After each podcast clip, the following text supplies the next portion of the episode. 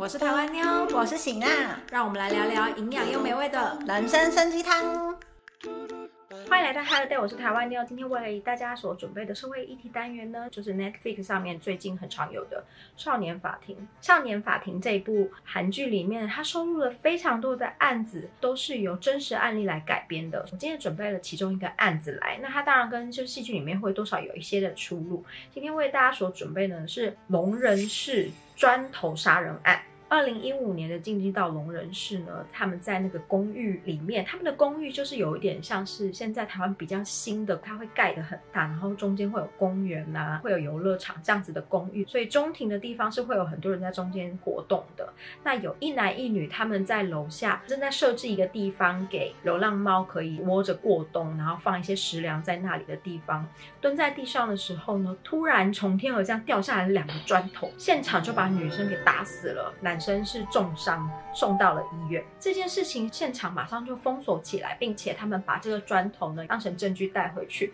但上面并没有找到嫌疑犯的 DNA 或是指纹，因为砖头它非常的凹凸不平，它是上面有点水泥那种，就只有被害者的血液留下来的 DNA 这样子。那他们调阅了现场的 CCTV，但并没有一个 CCTV 的角度会是照着天空的嘛。所以他们只有部分的 CCTV 可以拍到那个砖头稍微这样子掉下来的一个过程，就是正好有画到角落一点点这样子。他们一开始先对现场的居民全部贴了悬赏，就是如果你有看到可疑人士，或者是你有目睹这个砖头掉下来的过程的话，请与警察联络。但最终都没有任何人去检举这件事情，所以他们最后只好透过这个 CCTV 在现场用科学鉴定去还原。就是用镭射光去找出跟 CCTV 一模一样的角度，去找这个砖头到底是从哪里掉下来的。那他们最终呢，终于找到了，怀疑这个砖头应该是这一个公寓里面五栋跟六栋的顶楼掉下来的。于是他们调阅了五栋六栋所有的 CCTV 以后，却没有找到任何的可疑人士，甚至于没有人搭电梯到顶楼。那他们就在想说，会不会角度上面有一些误差？也许是从阳台之类丢出来的这样子。特别是这次受害的女生，她是非常有名的爱猫人士，所以这个案件又变成是 cat mom 猫妈妈被杀事件。这个女生呢，她平常在洞内呢，就是到处会去喂流浪猫，这件事情是众所皆知。而韩国的社会在当时呢，正好有非常多次因为到底要不要喂流浪猫，居民之间发生了冲突。因为有些人会觉得说，你喜欢养猫，你就把它带回家养，你不要在外面喂了它，然后它在外面跑来跑去，然后造成我生活上的困扰。比如说晚上会在外面叫春啊或什么的，都让居民感到非常的困扰。那因为社会上面有很多因为饲养。流浪猫的冲突一度呢，舆论上面言上觉得说，是不是有人因为讨厌猫、讨厌这些爱动物的人设做的报复？像有些人就很讨厌这种事情，然后会毒杀流浪狗啊、流浪猫。只是这一次他们直接动手把这些爱心人士给杀掉了呢。网络上面就开始有各式各样的推敲，警方也有一度往这一方面去侦查。可是却发现，在这个洞内没有这个争议。他这个爱猫人士在洞内也是很受欢迎的。洞内居民并没有对于野生猫咪有任何的困扰，所以这个猫妈妈她从来没有跟任何人因为喂养流浪猫的事情而跟人家发生冲突就在这些都陷入了焦灼的情况之下，警察决定再扩大搜索。他们就是又调阅了更多的 CCTV，赫然发现五六栋的隔壁栋、三四栋呢，在那个砖头掉落的前后，有三个小朋友。搭了电梯，并且到了顶楼，而且他们本来并不是住在那个社区的，他们是从别的地方来，然后特别搭了电梯到达了顶楼，并且呢，发现这里的公寓楼跟楼中间的连接是没有锁起来的，因为以前呢就是防止人家跳楼，曾经有发生过韩国人然后跑去别人的社区的顶楼跳楼，影响房价。为了避免这种事情发生，很多顶楼都会收起来，跟楼跟楼之间是不允许通的，却发现说三四栋的顶。楼是可以横跨到五六栋的顶楼的。他们也顺利的呢，就在五六栋的顶楼找到了这三个小朋友的鞋印，就立即去比对了小朋友实际有的鞋子，确认这三个小朋友曾经在顶楼待过。而且他们还确认一件事情呢，因为他们在现场不是有确认那个石头丢下来的方向吗？他们非常确认这个砖头它并不是不小心掉落，因为是不小心掉落，它是垂直掉落。可是这个砖头是有抛物线的方式掉落的，他们就更不能理解为什么小朋友要跑到顶楼上面丢了这个砖头？他们是真的有心的想要砸楼下的路人吗？后来他们就根据这些所有线索，把三个小朋友逮捕到案。三个小朋友呢，其实最后得知的状况就是，他们在学校学了伽利略的自由落体定义这个自然科学项目。这一个定义就是在讲说。当如果在真空环境之下，铁球跟羽毛会同时落下，可是因为他们还是小朋友，他们没有意识到真空环境这件事情，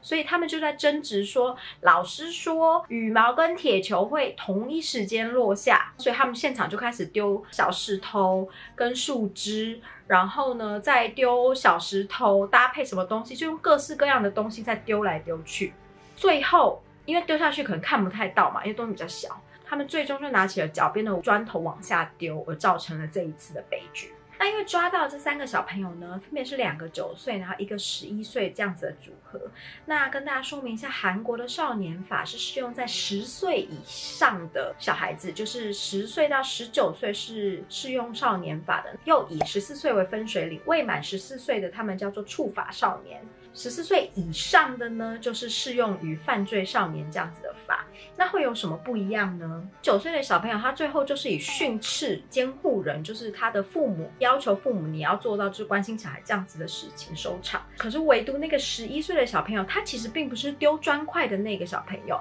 可是因为他已经达十一岁，也就是过了少年法的适用年龄，所以他最后被以过失致死罪，还有共同犯罪，就是共犯两个名义去起诉。但他最后是得到了保护观察这样子的一个判决，就是基本上整个过程里面并没有像《少年法庭》这部韩剧里面演的这么邪恶啦。就是三个小朋友虽然不懂事，然后他们在化学上面学到说一起丢下去会一样到达地面这样子的实验，所以而做出这样子的行为，可能就是没有人警告他们这有多危险这样子。另外再跟大家补充一下呢，这个案子里面他不是有讲到鞋底鞋印的事情吗？访问到有一个警察就有在讲说。其实现在韩国的警察那边全国资料库里面有在韩国贩售的所有鞋子底部的鞋纹，就是为了在犯罪现场时候方便可以掌握，不管是被害者还是加害者的动线，跟可以查出是在哪里购买啊这些，在很久以前就开始一直建立这个资料库，警告大家说，其实找到你的脚印，便找到你本人，比你想的还要简单的很多，就是在警告这件事情。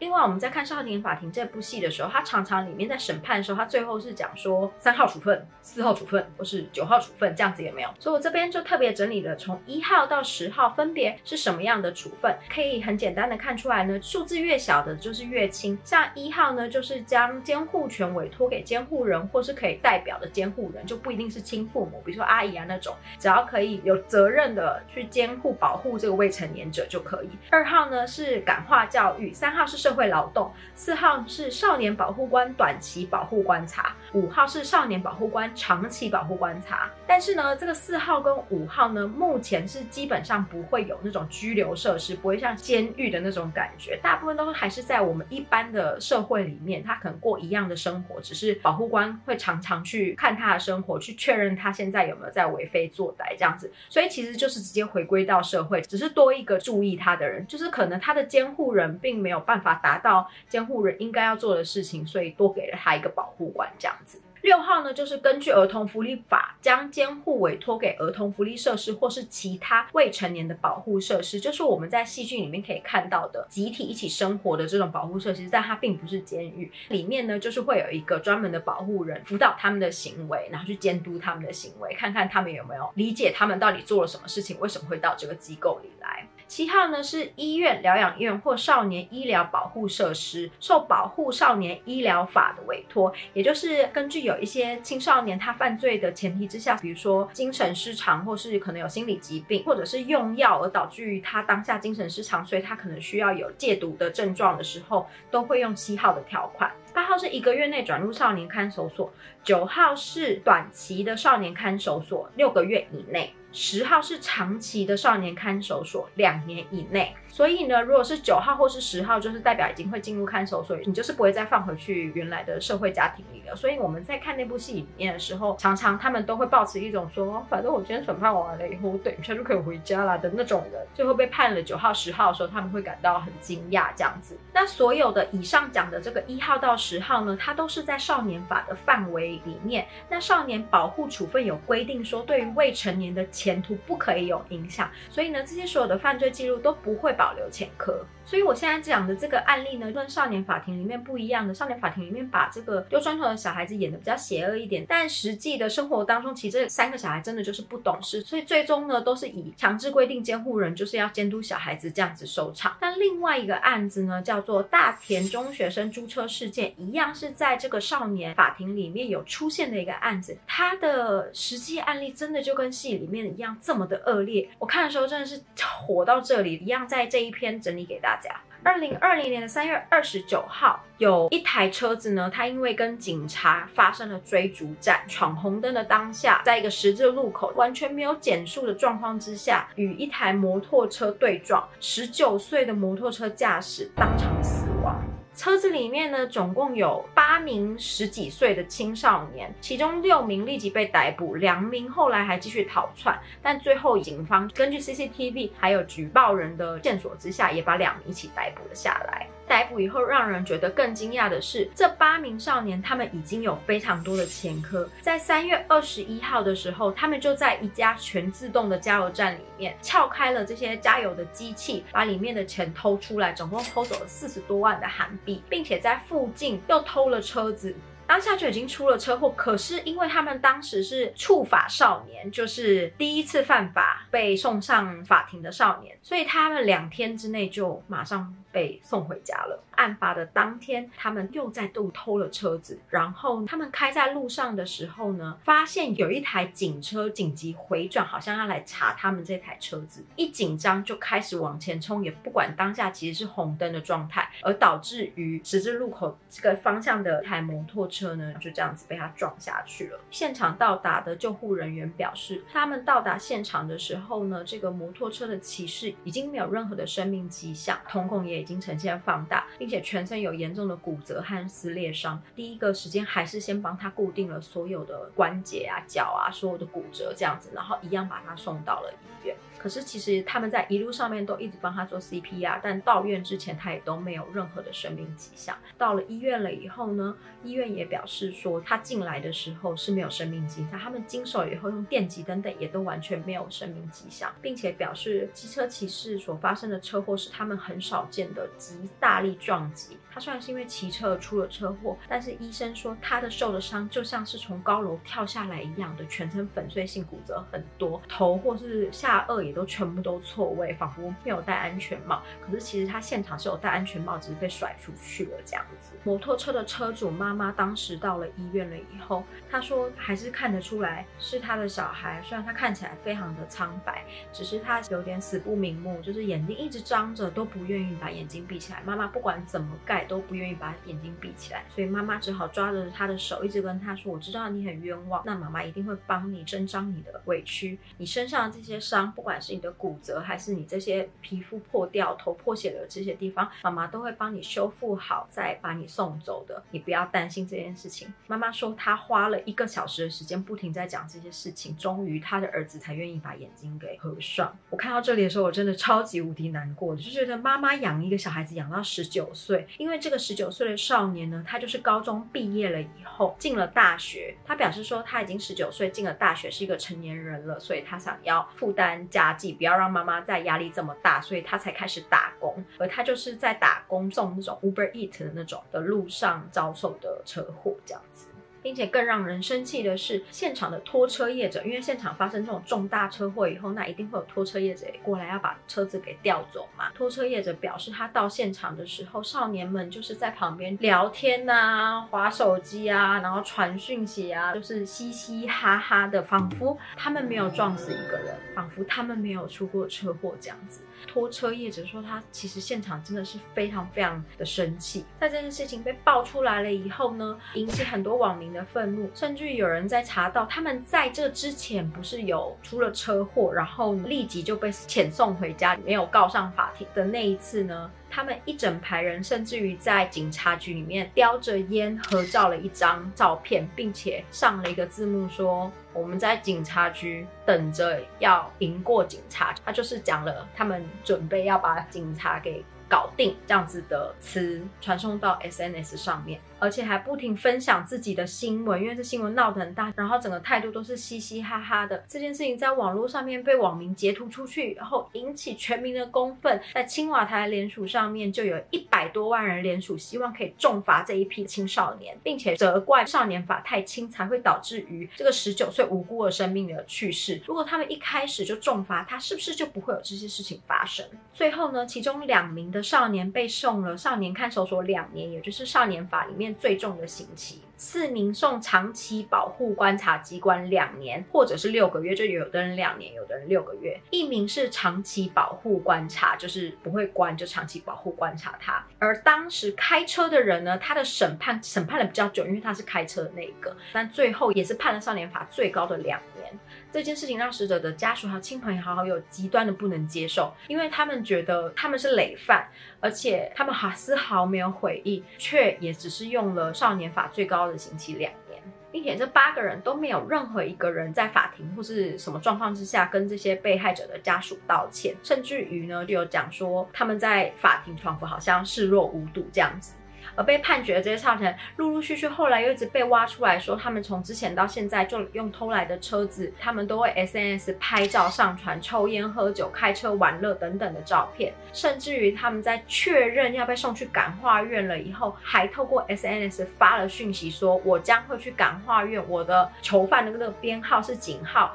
你们大家要多多写信给我哟，让人看了完全气到跟他们没有在自行的发言。那我顺道就要跟大家讲一下，其实呢，在《少年法庭》这部韩剧里面，他就有讲到说，有一些真的重大罪犯，真的毫无悔意，而且甚至于上纲，像他最后性犯罪这个上纲到他真的非常恶劣的时候，其实是可以不适用少年法的。这是要什么状况呢？如果你是已经满了十四岁以上的少年，犯了重大罪行，并且是累犯的时候，就会像韩剧里面的法官讲说，整个案子移交由。刑法法庭审查，这是什么么呢？就是让这种非常重大的少年呢，他可以形同成人一样去接受成人的刑事案件的审判。可是呢，跟成人不一样的地方是，即使他接受了刑事案件的审判，第一不能判他死刑，第二最长也只能判二十年的有期徒刑。第三，因为少年法是不留案底嘛，他会留下案底，这样子是跟少年法不一样的地方。所以其实那时候他们在青瓦台这边请愿呢，就是希望他可以直接用刑罚的方式去判这些少年。不过最后呢，还是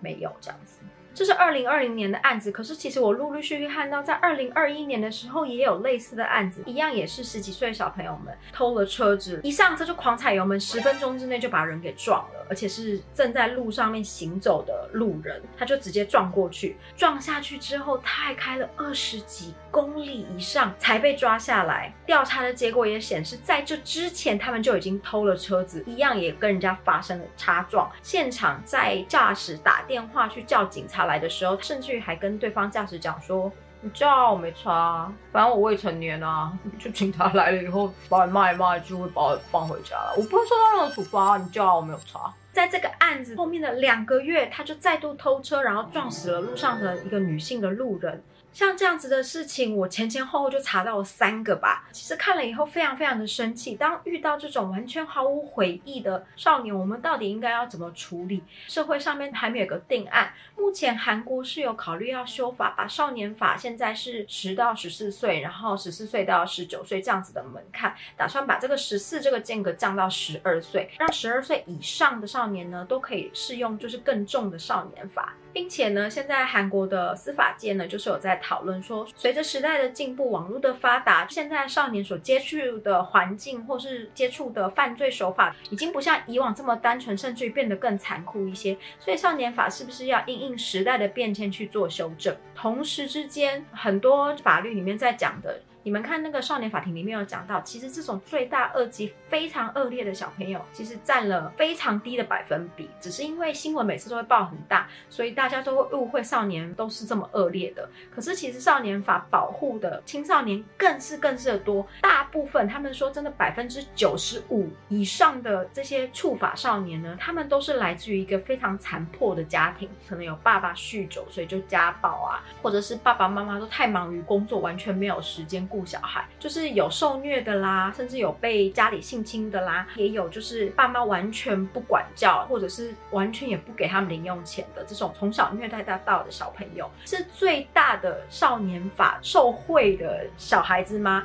他们反而因为在处罚的过程里面被安排到了一个保护机构，因为法官他们会看到他实际的家庭背景，然后把他安排到保护机构。他们在保护机构里面真的被照顾好而得以重生。他们甚至于在这些保护机构下面呢，真正的理解到自己做错了什么事情，并且呢，在这些保护机构的辅导之下，重新的就是又走回人生正常的轨道，重新再回到学校里面学习这样子。做这些少年法的律师们表示。有更多、更多、更多、更多、更多的少年，因为少年法而真正的回到正途来。可是这些是大家看不到的，就是不能因噎废食。但是他赞同少年法应该要随着时代的改变做一些修正。可是要怎么修正？跟修正的过程里面，你要有哪一些的配套措施？包含这些破碎家庭、受虐家庭出身的少年，政府的机关可以给他们什么样的帮助？什么样的辅导范围？并且。他们再次触法是整个社会大家一起要研究的议题，而不是只是在说这些重大的少年、这些不知反省的少年，管死他们就是死刑他们。他说这些都是治标不治本的。